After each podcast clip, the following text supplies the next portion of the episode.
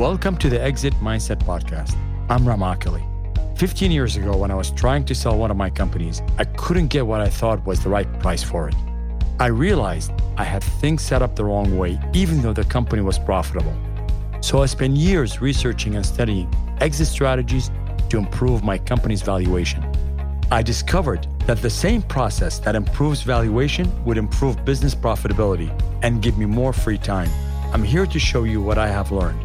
You see, the best way to grow your business is to look at it from the perspective of someone who's going to buy your company. Once you start thinking that way, magic happens. And you start seeing things you could not see before. But that's not all. I also discovered the three principles that you must know to command a better price for your company. The three principles are, first, the product, second, the infrastructure, and third, the conversation you have with the consumer. Once you master these three principles, you will be on your way to increasing your profits, your company valuation, and get more work-life balance. So listen in and learn how you can do that. I will teach you through this podcast lessons from the trenches, and we will have a dialogue with some of the greatest minds on the planet.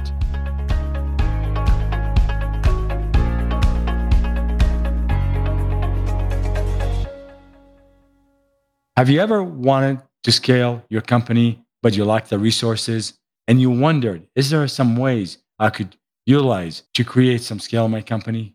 So today we're going to talk about building partnerships to create scale in your company. One of the biggest things that people overlook, the importance of partnerships in the business world. Partnerships can scale your company massively if you pick the right ones. It is very natural that you'll be able to pick greater audience that can see your product, know more about it, and perhaps turn it into a revenue stream from that particular partnership. In many cases, the right partnership will increase the ethos of your company. Not to mention the amount of learning and growth you will get from engaging in those partnerships. Remember, partnerships are trial and error. There's no such a thing as you go out there and get a partnership that works and everything is great after that. It could take you months, sometimes years, to get the right partnership. Some partnerships you can get right away, but it takes cultivating over a period of time. It all depends on what you're dealing with, who you're dealing with, what's your environment look like, what is your product, what is your company, and what market you're in. Over the years, we've found that even good partnership helped us expand in new ways and expand to markets that we didn't even have before. And that's how we should look at it. First, of course, some partnerships will be in your local markets, but some partnerships actually could take you to the national level or even the international level in some instances. And as a company, you're looking to generate income streams from a variety of ways, not necessarily just your product, but also from the markets you're in. And if you look at a partnership as sort of a new market by itself, you could probably have a way of going after it in a manner that is more helpful and more seamless. A partnership by itself is a constituent, meaning that you will be able to capitalize on an audience that they are speaking to, whether through education, whether it's through product, or whether through anything else that they're doing that create values for those people. And by tapping into that population, if it's the relevant one to you, you'll be able to increase your revenue significantly by giving them what they want. And obviously that brings us to the point that the product that you're selling or the product your company has, it has to be complementary to this particular partnership constituents. In the exit mindset, we talk a lot about the conversation. And part of the conversation is the conversation you have with people that could be your potential partners. You have to demonstrate to them that there's a benefit to them in dealing with you just as much as you're trying to capture a benefit from them. It has to be a win-win situation. Many people approach those things with an attitude that I want to get something. Can I send an email blast to the people that you have on your list? Can I do a joint venture with so far as your events? Can I do this? Can I do that? And a lot of those cases, I find that people don't try to give value to the other side. The key to this is walking with an attitude that you're going to give value. Once you think that way, the rest is easy. Because if you are really approaching the right constituent, the right partnership, the right market within those partnerships, you will be able to capitalize on the results that are going to come to you after you've helped them. So always trying to be of help to others before you start to be or try to be of help to yourself. And remember, the more value you create for the other side, the more they're likely to do business with you and trying to help you as well.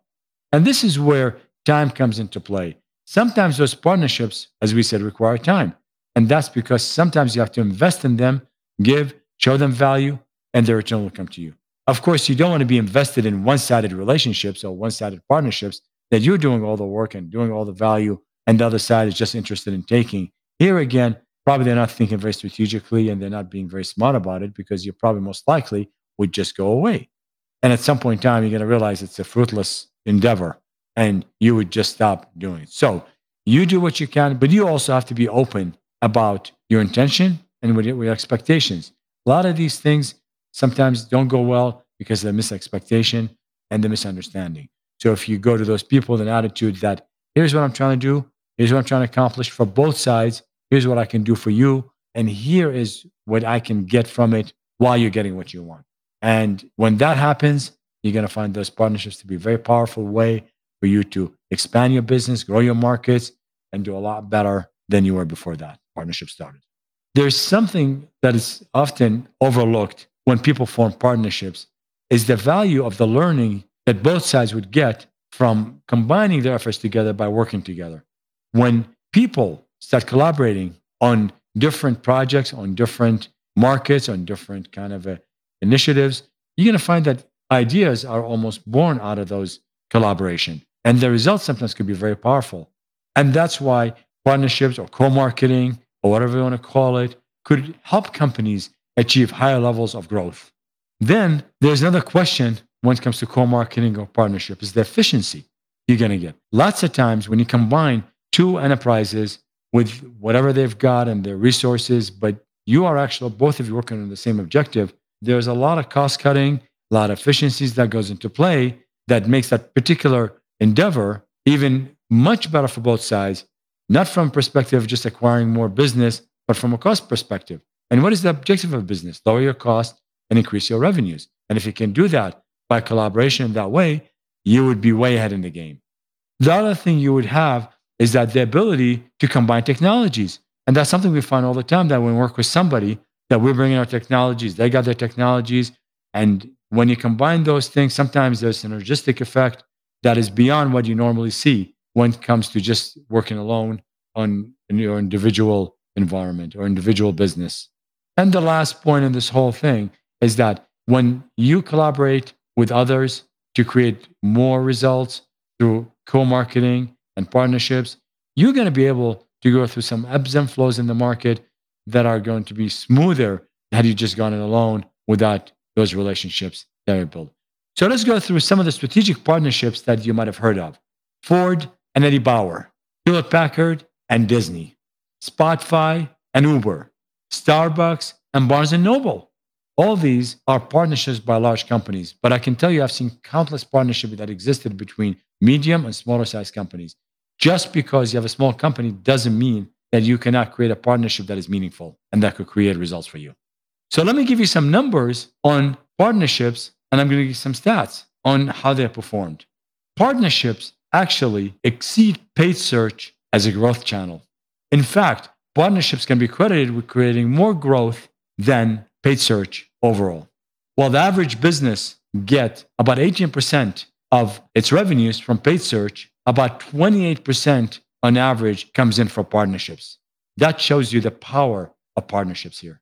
Also, 75% of world trade actually flows in directly, which highlights the importance of good relationships, good partnerships. So basically, marketing partnerships and high growth go hand in hand. High growth brands are 3 times more likely to engage in partnerships than many of the no growth brands. So while 50% of companies say they use partnerships to acquire new customers, 44% of them say that they discover new ideas, concepts, innovations through those partnerships and engaging in those relationships. So now let's talk about strategies you can engage in to build more relationships. We're going to go through a few in here just to give you an idea. So one of the things we've done over the years is look into companies that have a complementary offerings to what we do.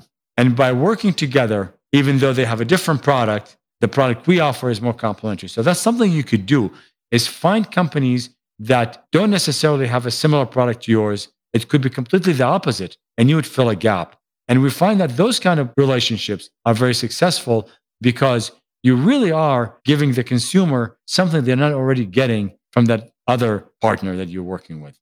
Another thing we've done over the years that has been very successful is engage in a process of listening before asking. When we talk to the potential partners, we try to understand their concerns and what they need. And that's something you got to do. You got to listen to them. You got to listen to what is their objective? What are they trying to accomplish? And through listening to them, you attempt to figure out if what you do can be helpful to that process. And once you figure it out, you can make that proposal that could be easily acceptable by them if they find a value in it. And remember, it's all about value. So if you have to create that value as you're having a conversation with them about that particular relationship or partnership. Another strategy is to focus on what the other side wants from you. So again, it boils down to asking questions.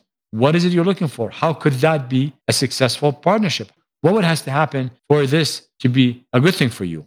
And you're going to get answers and insights, and you can use that to build on that sort of dynamic during the conversation that could get the other side to work with you on what you need.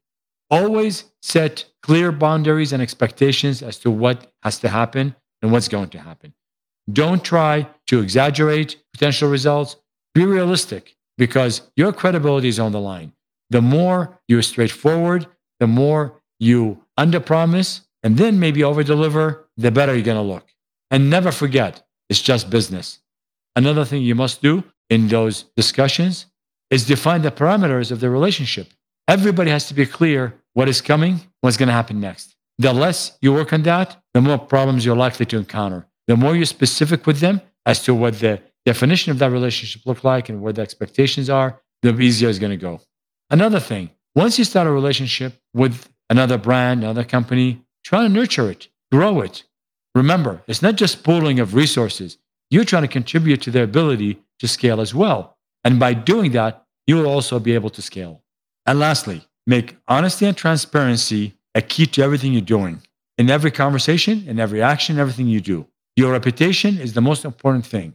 By being transparent, you're going to be trusted more, you will build and cultivate better relationships, and people are going to seek you. So focus on your partnerships. Let us know how you do. You can always email me at ram@theexitmindset.com. Remember, action is everything. Use it or lose it. I'm Ram Akali, and see you on the next podcast.